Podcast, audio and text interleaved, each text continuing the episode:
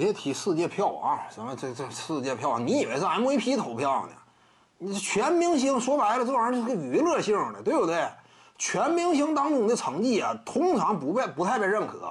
啊，我是全明星扣篮王了，我是全明星技巧挑战赛冠军呢。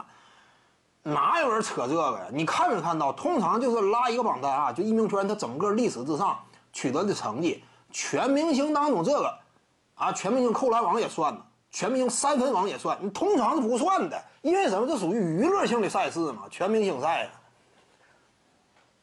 你这是全明星周末嘛？这说白了就有点放假的感觉，这不是一码事儿的。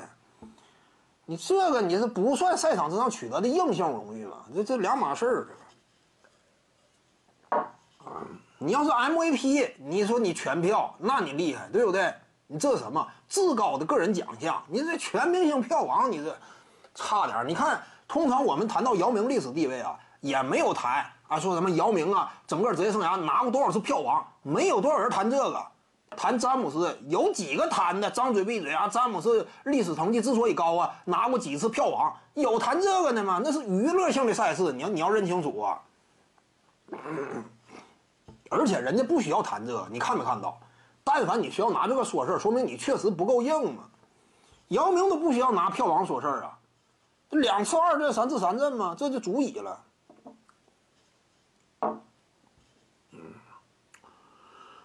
莫宁也挺硬，两届最佳防守球员得主是不是？莫宁啊，我要是没记错，两届最佳防守球员得主这样的，拿过总冠军，对不对？热火那个时期最终圆满，他与这个佩顿呢，算是最后那个阶段携手完成了一下生涯当中的夙愿，对不对？异常的荣耀时刻，登上了最高舞台。要不怎么说德文维德呢，在这帮老将心中啊位置挺高，一整视频连线之类的，维德有时候甚至做C位啊。 一视频连线嘛，韦德就是说点过分的话。你就说记得当时，韦德跟他们老哥几个嘛，视频连线说什么？他认为啊，后来热火三巨头时期要更强，比这个06年更强，引起一帮人这个争议嘛，对不对？其他那些人好像有点不满，但是对于韦德非常尊重，因为当初正是韦德的表现呢，这样一种超强的发挥啊，让他们生涯圆满了。手套佩顿。 这个阿朗佐·莫宁生涯圆满了。至于沙奎尔·奥尼尔来说，起码当时那个节点也挺有意义。